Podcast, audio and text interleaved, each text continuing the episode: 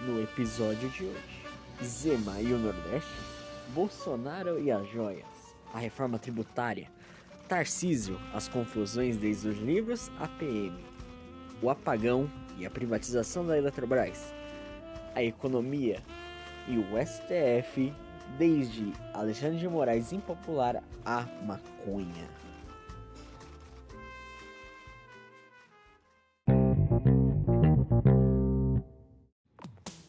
A gente começa esse programa na ordem cronológica, mas a gente começa com o Zema e o Nordeste. O que, que é isso? Bom, no, nesse mês, acho que mês de agosto, no final de mês de julho, o Zema, ele. Como eu posso dizer? Ele apareceu pro Estadão e deu uma entrevista e falou: Ah, a gente tem que criar o, o consórcio do Sul e Sudeste para lutar contra. pra gente ter protagonismo na política e lutar contra os outros estados que tem o protagonismo deles pra gente ter o protagonista. Ele falou isso. Ele falou basicamente a entender que, ó, o Nordeste ele é unido, o Norte é unido, o Sul e o Sudeste não é. A gente tem pautas diferentes, a gente tem um estilo de vida diferente, a gente é país é uma parte centralizada do país. E a gente vai começar a lutar por nós politicamente. São estados de direito. E isso deu uma confusão danada com o povo na internet, os esquerdistas, né? Chamando o Zema de xenófobo, nazista, não sei o que, porque é contra o nordestino. E isso ressalta muito o nosso país está vivendo, né? Nosso país vive um ódio entre as regiões. Porque existe uma comparação desde que as eleições. O, o Lula ganhou por causa do Nordeste, mas também por causa de São Paulo e por causa de Minas Gerais. Eu coloco a culpa mais em São Paulo e Minas Gerais porque o Lula ganhou Minas Gerais, isso é importante lembrar, e todo presidente que é eleito ganha Minas Gerais. E em São Paulo, se a diferença tivesse sido menor, porque São Paulo é um maior eleitorado, porque a diferença aqui foi. O Bolsonaro ganhou, mas tinha uma vantagem pro Lula. Se a vantagem do Lula fosse menor em São Paulo e ele não tivesse ganhado Minas Gerais, ele ganhava o Bolsonaro. Só que não. E aí tem essa questão do Nordeste e coisa que começou a comparar o pessoal na internet, o pessoal de direito começou, ah, mas é justo a gente comparar, olha esses dados aqui, tipo, no Nordeste a maior parte dos estados existem mais pessoas ganhando benefícios do governo do que pessoas com carteira assinada. No Nordeste é onde tem a maior taxa de analfabetismo, sendo que os estados têm 10%, enquanto aqui no Sul e no Sudeste o máximo que tem é 4% de analfabetismo tem várias questões que mudam, que mostram que são estados com desenvolturas diferentes. Cada uma de um jeito. Então a fala do Zema foi: Ó, São Paulo e coisa a gente não tem protagonismo político, sendo que a gente é muito mais importante para a economia, para o social e para a cultura do país. Será que não é hora da gente se unir aqui e decidir o futuro do país entre nós? Isso e engraçado é o, o Dino, né? Esse Dino, o dinossauro do caralho, virou e falou: Ah, não, não pode fazer isso, isso é, é secessão, tá falando que é pra sair do Brasil, é brasileiro contra brasileiro, isso é um crime contra a Constituição. Sendo que o próprio Dino fundou o consórcio do Nordeste. Ou seja, o Nordeste pode se tentar se organizar, tentar ser protagonista, mas o Sudeste não pode. O Sudeste tem que aceitar o que os nordestinos querem. Ah, vá tomando cu. Desculpa, vá tomando cu. Então o Zema, nisso, ele ganhou uma projeção nacional e é um dos objetivos dele, porque ele quer ser o candidato em 2026. E eu apoio, eu prefiro ele do que o Tarcísio, porque basicamente ele vai terminar o mandato em Minas Gerais, o mandato dele foi muito bom.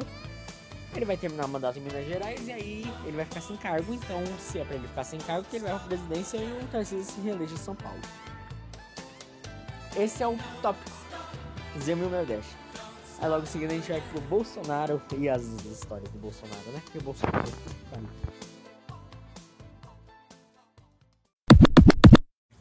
Agora a gente entra num assunto chamado Bolsonaro. Quem poderia imaginar que tal o presidente Bolsonaro foi inelegível? Quem poderia imaginar? Todo mundo já imaginava isso.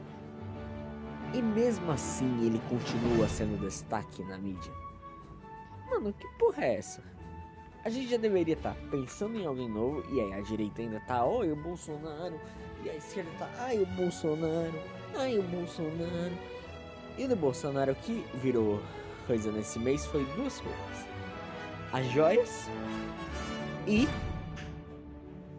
o hacker do coisa. E vou começar falando do hacker. Recentemente, na CPMI, o hacker Walter Delgatti foi prestar depoimento e deu um depoimento falando que o Bolsonaro sabia de tudo, que o Bolsonaro queria fraudar as urnas, que o Bolsonaro não sei o que, que o Bolsonaro queria que fizesse um vídeo fraude, queria que queria dar um jeito de provar uma fraude que não existia.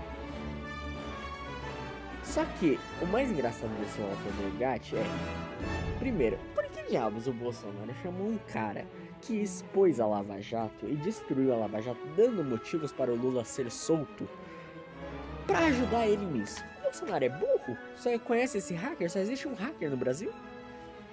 Essa é a primeira pergunta. E a segunda pergunta é por que a porra desse hacker vai pra CPMI e não responde nenhum deputado de direita?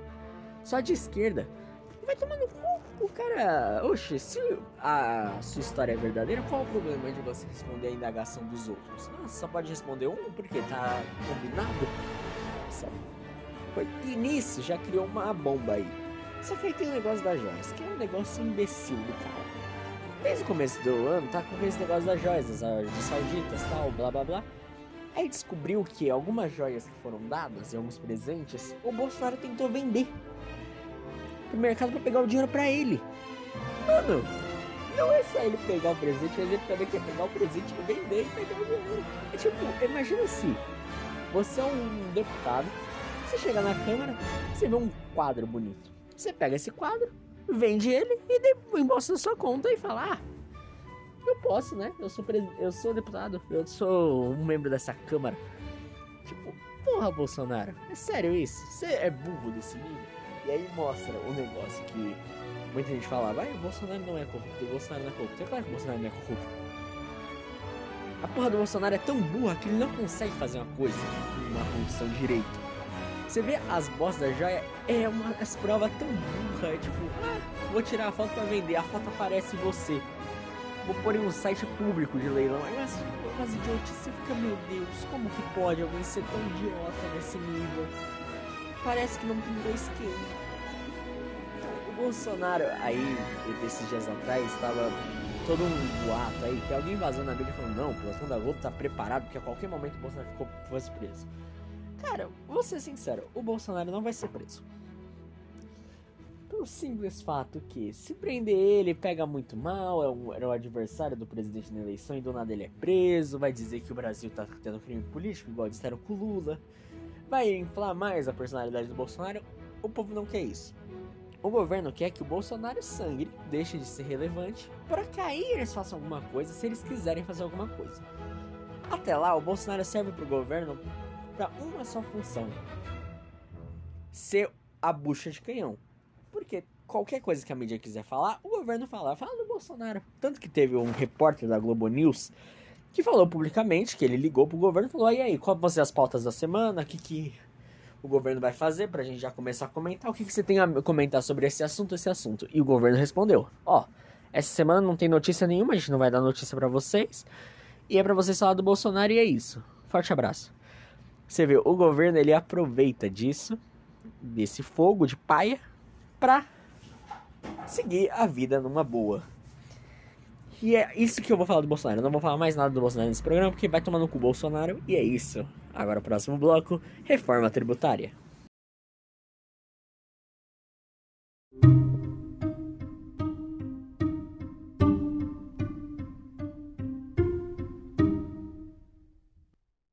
Entramos no tema reforma tributária que foi passada em junho. A gente tá em agosto, eu só vim comentar dela agora. E por que eu só vim comentar agora? Porque a reforma tributária ainda tá passando tal, tá fazendo um negócio, mas é uma. Olha, esse negócio da reforma tributária me deixou um pouco feliz com o governo. Eu que não sou a favor do Lula, odeio o Lula, mas eu tenho que falar, economicamente tá ok. O país não tá mal, não. E ainda falando de economia, também nesses últimos tempos teve o Copom, o Copom, que é o órgão, o conselho da economia brasileira, decidiu abaixar a taxa de juros em 0,5%. É uma queda muito baixa, mas é uma queda. Depois de três anos que só crescia a taxa de juros ou se mantinha estável, finalmente a taxa de juros caiu. Mostrando que, olha, talvez o cenário esteja favorável para o Brasil economicamente. E aí temos a reforma tributária. Reforma tributária, que era um texto que foi mandado, que o Congresso estava desenvolvendo desde 2019, desde a época do Bolsonaro, e estava sendo elaborado, tal, com a ajuda do governo, foi uma pauta que o governo do. do nosso querido. Nosso querido não.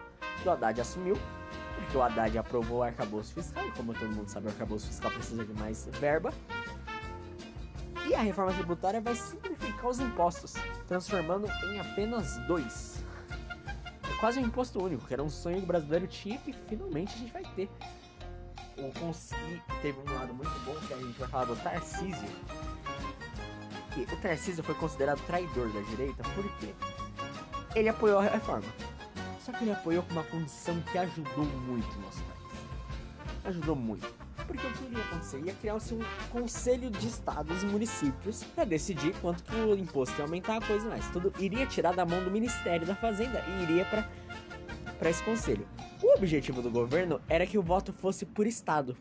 Cada estado tivesse um voto o que iria fazer com que os estados do Nordeste tivessem maioria.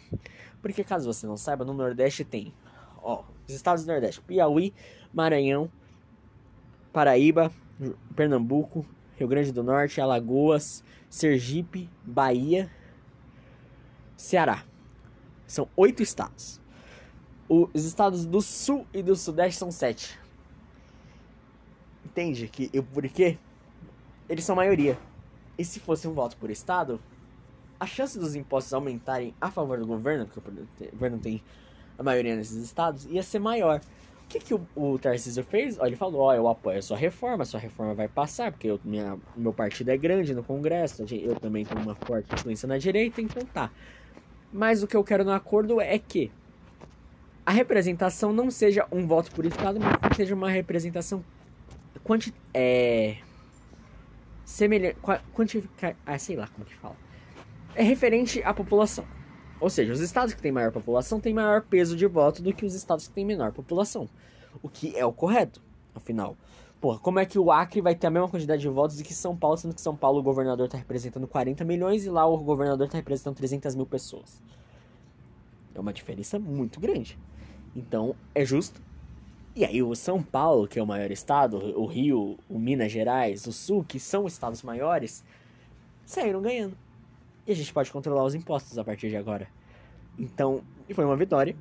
A reforma tributária não é excelente, mas é boa. Conseguiram fazer um texto ok, graças à direita, né, de certa forma, porque a direita mesmo aprovando, ela, ela fez um joguinho de, ó, eu te dou isso, a gente tira isso e tirou todas as aberrações que o governo queria colocar. Tipo, imposto. É. Cashback de imposto para pessoas negras, mulheres e gays. Ah, vá tomando cu. Isso daí foi a maior idiotice que alguém propôs. Foi a Tabata Amaral. Porra, Tabata Amaral. Idiotice, né? Não, vamos fazer um cashback pra pessoa. Ah, vai se fuder, porra. Isso na reforma tributária. Na reforma tributária tinha. Enfim. Vamos ver se vai baixar os impostos. Eu já digo que não. É, também falando de economia, nesse mês de agosto entrou em vigor o, o remessa conforme. O projeto do governo que tem que taxar Shopee, Shein, essas coisas. E eu tô com o cu na mão, porque eu comprei um negócio na Shopee e eu não sei se vai me taxar ou não. Vai tomar no cu, eu não quero ser taxado. Vai tomar no cu, governo, filho da puta. Mas o Haddad tá fazendo tudo isso por causa do arcabouço, a gente já sabe disso. Esse foi a nossa parte sobre economia e sobre a reforma tributária, no caso, o que o a Câmara teve de envolvimento nesse mês. O próximo bloco, vamos, vamos pro Tarcísio, já que a gente já falou do protagonismo dele aqui, ele vai assumir um protagonismo maior no próximo bloco.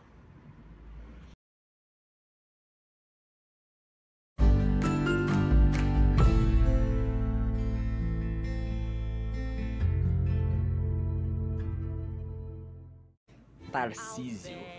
Bom, Tarcísio esse mês agora ele o Tarcísio já estava se tornando uma grande oposição ao Lula e uma grande força na nação. Ele se tornou muito maior porque São Paulo está sendo muito bem governada. O Tarcísio começou a ganhar destaque nacionalmente lá no na tragédia do litoral norte. Ele apareceu e todo mundo falou, caramba, hein, o governador tá lá desde o dia, tá todo dia lá, tá trabalhando, porra, o governador é bom. E nesse mês, ele causou umas polêmicasinhas. Mas no geral o povo de São Paulo não viu com maus olhos, mas a mídia olhou com maus olhos. Porque o que tá acontecendo é. Como eu falei no primeiro bloco sobre o Zema, a mesma coisa vai acontecer com o Tarcísio. Todos os possíveis candidatos da direita, a esquerda vai tentar destruir. Antes mesmo que a direita se unifique. E no caso, os dois principais é o Zema e o Tarcísio. No caso é mais o Zema, na minha visão, porque o próprio Tarcísio disse que ele não quer concorrer para presidente agora. E aí, beleza. Aí o Tarcísio fez dois atos meio polêmicos esse mês. Que é o, os atos dos livros digitais, o fim dos livros didáticos e pro digital. E teve a questão do Guarujá. Vamos primeiro por ordem cronológica, o do Guarujá. Alguns dias atrás, algumas semanas atrás, na verdade, um soldado, soldado Reis, da Rota de São Paulo, a Rota na Rua, ele foi morto em uma das comunidades, favelas, tanto faz, foda-se essa porra, do Guarujá. E a Rota, a Rota não deixa barato. A Rota não deixa barato. A Rota foi lá e fez uma operação chamada Operação Escudo. E essa operação matou 16 vagabundos. Ou mais ou menos, porque aí tem as controvérsias. Que a mídia mostrou que, ah, essa pessoa aqui era um vendedor na praia. Como é que você sabe que ele era vagabundo? Aí outro aqui, ah, esse daqui sonhava ser jogador. Aí você vai ver o vídeo do cara, o cara tava com um fuzil, mas tudo bem. Acontece, quem nunca segurou um fuzil, andou naquela favela e ficou, ah, aqui é o bonde que invadiu a favela. Não, é normal, acontece, sabe? Aconteceu comigo ontem à noite. e aí aconteceu, 16 mortos e a mídia batendo. A Globo lá, falando, não, isso é um absurdo, matou muita gente. Sendo que eu vou fazer uma comparação aqui. Saiu uma pesquisa que mostrou que só esse ano, na Bahia, foram mortos mais pessoas do que. A polícia matou mais pessoas do que os Estados Unidos matou esse ano. E a polícia que toma destaque é a de São Paulo, né? A da Bahia ninguém liga, né? Mas foda-se. E aí tem a Operação do Guarujá, que foi um grande sucesso, tem que ser dito. Pra São Paulo foi um grande sucesso estrangulou um pouco o tráfego que estava ali na região e que o Tarcísio explicou que ele é muito ruim porque ele estava tomando conta do Porto de Santos, que é uma das maiores maneiras de exportar do nosso país e que matou 16 pessoas. A mídia falou, a esquerda falou, olha, ele tá matando, é genocídio, oh meu Deus.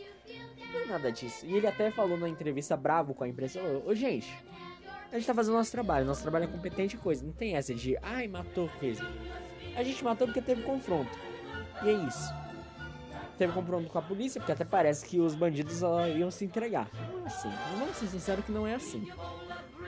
E essa foi a parte da PM. Agora a gente vai pra parte do livros. Que aí foi uma merda maior. O que acontece? O governo viu que gasta-se muito dinheiro em livros didáticos. E eles pensaram, e se a gente colocar isso no digital? Colocar os alunos para fazer no digital, já que a maioria dos alunos tem celular e tudo mais. Só que isso deu uma polêmica. Por quê? Porque mexe com várias coisas. Mexe com o setor dos próprios livros, mexe com a questão, e aí, os jovens que não têm acesso à internet ou não têm um celular? O que acontece? Não, e as escolas que têm um celular precário? E os professores, como vão fazer? Na minha visão, não é necessário ter livros didáticos para ter uma educação boa. O melhor professor que tinha na minha escola, ele não usava livro didático. Vou dizer assim, isso mesmo, ele, ele dava o que ele tinha que dar, ensinava o jeito que tinha que ensinar e não usava um livro que estava ali para auxiliar. Ele falou, não, não preciso disso. O livro é para auxiliar, só que os professores usam ele do outro jeito.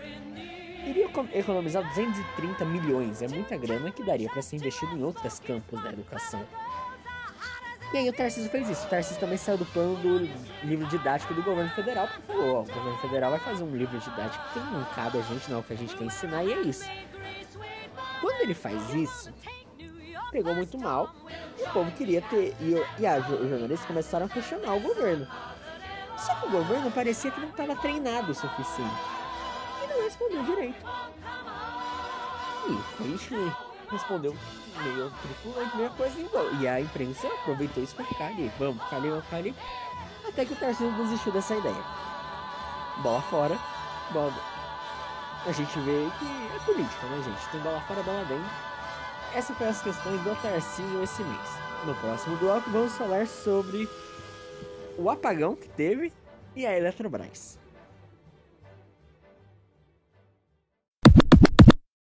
O apagão e a Eletrobras. A gente está entrando parte de energia. Energia. 99. Que porra é essa? Tá. É. Energia. Depois de diversos anos sem um apagão, na semana passada, ocorreu um apagão durante a manhã no Brasil inteiro. De repente, de uma hora para outra, apagou. Apagou. Ah, luzes se apagaram, criou-se um caosinho, mas não foi um puta caos, porque porra, era de manhã, né, gente? De manhã era pra criar um escarcel, porque o Brasil, brasileiro tá acordando ainda. Mas que isso trouxe um debate durante a semana. O governo, ele, é ele foi contra a... Na época do Bolsonaro, da privatização da Eletrobras. E aí aparece a gente, puta que pariu, que raiva da gente. Ela aparece e fala, ah, Viu? Ah, apagão. Privatizou a Eletrobras, ó. Viu? Ô, porra. O país já tava há mais de 5 anos sem ter apagão.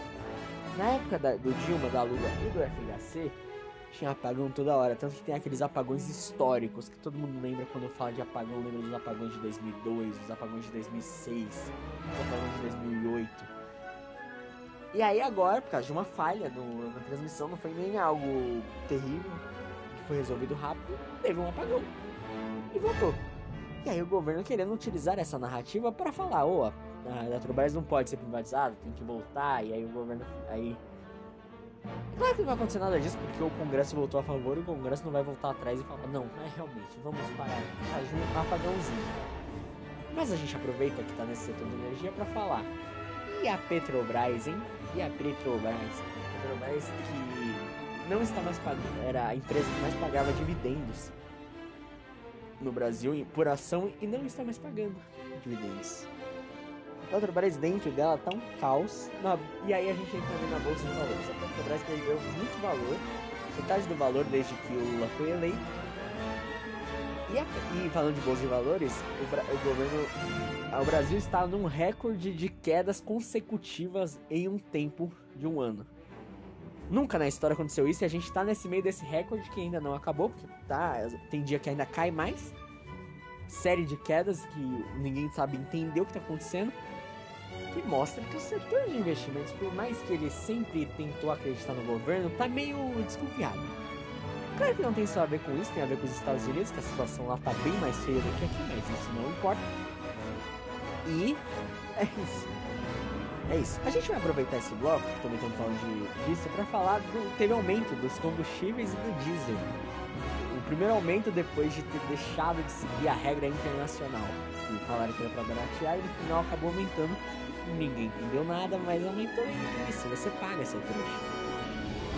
Eu vou aproveitar esse bloco para entrar na parte de internacional, porque esse bloco tá muito curto. Internacional, vamos falar aqui. A gente vai dar um breve giro na América do Sul no Equador, um candidato à presidência foi assassinado. E na Argentina, Javier Milei, o novo Bolsonaro, está prestes a se eleger. O que é uma maravilha. Por mais que ele disse que quer ser contra o Mercosul. Então, será que o Mercosul tá, vai ruir? Porque o que a gente está vendo é que os outros países da esquerda estão voltando para a direita. E o Lula vai ficar sozinho, acuado. Mas no momento, Lula não está acuado. Inclusive, teve uma cúpula do BRICS essa semana e que o Lula foi o protagonista e que o BRICS acabou de anunciar que vão ter novos membros. Agora, o Egito, Emirados Árabes, Arábia Saudita, Etiópia e Argentina e Irã. Até o Irã tá entrando nessa bagaça. É, bem, é um grupo que está sendo realmente criado para contrapor os Estados Unidos e a OTAN e o G7, né? E vão entrar no BRICS. Foi aprovada a entrada deles. O BRICS que está se tornando sensação, tanto que o Macron queria entrar. E o que é uma coisa muito boa, ou seja, geopoliticamente o Brasil está se posicionando e se posicionando legal. A próxima coisa que eu quero ver o nosso país é lutando por uma vaga no Conselho da Segurança da ONU permanente. Não sei se vai acontecer, mas eu acho que é justo tanto para o Brasil quanto para a Índia. Então, mais uma bola dentro do presidente Lula. Que merda que eu tô fazendo. Bom, esse foi o bloco agora que a gente falou de economia, de um pouco de economia, de combustíveis internacional. E no último bloco a gente vai falar dele mesmo, do STF, do Alexandre de Moraes e da maconha. Você vai entender o contraponto.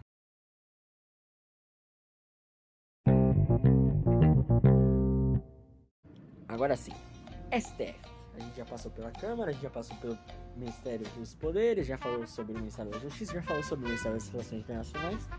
Vamos àquele prédio no meio da praça dos Três Poderes, que é um prédio pequeno, mais bonito, chamado STF. Porque todo mês a gente tem que falar do STF. Primeiro que a gente começa falando que o STF passou o Bolsonaro com o voto de Minerva da ministra Carmen Lúcia. E é isso que eu tenho a dizer, não tenho mais nada a dizer. Então, mas aí agora a gente entra no próprio Alexandre de Moraes. O Alexandre de Moraes não teve um mês tão bom assim, vamos dizer assim. Para começar, numa eleição para definir o vice-presidente do STF, tava entre ele e o Faquin. Sabe quantos votos nosso querido Alexandre de Moraes teve? Exatamente um. Um voto. Que era o dele. Contra 10 dos outros membros do Supremo. Dos membros do Supremo falou, nem fudendo. E aí teve uma cena que foi, porra, que porra é essa, Alexandre? Que é? Ele falou, ele falou assim, é porque a votação não foi no TSE, mostrando que ele controla o TSE, o que é uma coisa meio bizarra, né? E aí o, o Gilmar Mendes ainda brinca, ah, você vai colocar a gente no inquérito e uma aquelas risadas que você mostra que o. Puta que o governo tá uma bosta, hein? Uma bosta. Quero aproveitar e eu vou falar, depois eu acho que eu vou fazer um programa exclusivo para isso, mas é que, como eu estudo jornalismo e eu comecei a ter uma matéria sobre legislação do jornalismo e ética, eu descobri uns Paranauê aí que faz sentido pra nossa imprensa ter ficado tão ruim nos últimos anos e sobre a questão dos inquéritos das fake news, que eu vou comentar num outro programa, como eu falei, mas só pra avisar que tá vindo isso daí. Então, beleza. Continuando Alexandre de Moraes. E aí, outra coisa que pegou meio mal pra Alexandrinho, o Xandinho, Xandãozinho, Xandãozinho, é que o Alexandre de Moraes foi criticado na mídia. Sim, a Folha e o Estadão fizeram uns editoriais falando, ué. Porque o que aconteceu? Ele, ao começar esse negócio da joias do Bolsonaro, colocou o Bolsonaro no meio dos inquéritos das milícias digitais. E aí o Estadão e a Folha falou, ué, você passou dos limites. O que, que isso tem a ver? O Bolsonaro, ele não tem mais foro privilegiado. Ele não... Esse inquérito não tem nada a ver uma coisa com a outra. E por que você colocou ele na guarda-chuva desse inquérito? Alexandre de Moraes, como um bom careca, falou: Não, não importa. Não importa, foda-se. Eu, eu fiz por isso que importa. E, e, a imprensa criticou, a imprensa falou: Pô, Alexandre, você passa dos limites muitas vezes. E, e a gente até percebeu nessa votação que é: os ministros do STF não gostam dele e têm medo dele. Ele é meio estranho, vamos ser sinceros. Tá, e agora a gente vai falar da maconha. O que, que é? O STF voltou a julgar e ele voltou a julgar um monte de coisa. Voltou julgando sobre o fim do crime da honra, que é uma coisa muito boa, eu sou a favor, que não existe essa porra de crime de honra. Julgou pelo. que queria que o governo. Um negócio a favor das mulheres, que eu não lembro muito bem o porquê. E começou a querer julgar sobre a descriminalização da maconha. E o povo olhou e falou: que porra é essa? Do porte da maconha. E a Câmara dos Deputados ficou puta. Tanto que o Rodrigo Pacheco, representante do Congresso, mandou uma carta falando assim: ô, o que, que é isso? Vocês estão passando por cima do nosso poder? Quem define sobre isso é nós. Quem define sobre legislação sobre drogas é nós, não é vocês. O STF deu uma recuada, né? Porque ele percebeu que, opa, a gente não é, pegou mal, pegou mal, a gente não podia ter só passado por cima. Mas isso mostra que o nosso STF, toda hora, ele quer passar por cima. Ele quer ser o poder dominante só que ainda existe um, um pouco de resistência dos dois lados, tanto do parte do, da presidência quanto da parte do Congresso. Mas do Congresso, que a presidência já assumiu. E o que a gente também pode lembrar é que daqui a uns meses vai ter a saída da Rosa Weber, atual presidente do TSE. TSE não, no STF. E que vai entrar alguém novo no STF. Que todo mundo tá sugerindo que seja o Dino. Se for o Dino, fudeu. Fudeu. Se esse dinossauro comunista filha da puta entrar fodeu. Eu espero que não. Ah, o meu, eu espero que o Lula indique uma mulher, porque, né? Porra, a corte tem duas mulheres e. Aí uma das mulheres vai sair e vai indicar um homem no lugar. Mas, pelo que a mídia falou, é quase impossível o Dino não ir, porque é só o Dino. Só se o Dino chegar lá e falar, não, eu não quero, eu quero ficar aqui agora. Porque caso contrário, o Lula Ele olha e fala, vai, vai você, filho. Você é de confiança, você tá fazendo um bom trabalho aqui, você vai fazer um trabalho ainda melhor para a favor do governo, não, não, a favor do povo no STF. Pensa o Dino no STF. O Dino é o cara que virou pra aquele inquérito, aquele PL da Fake News e falou: Ah, se vocês deputados não aprovarem por bem, a gente aprova por mal. É esse cara. Esse cara é um maluco, um tirano, e é isso. Esse foi o bloco sobre o STF e este foi o Medida Pública desse mês. Muito obrigado a todos que escutaram e até a próxima.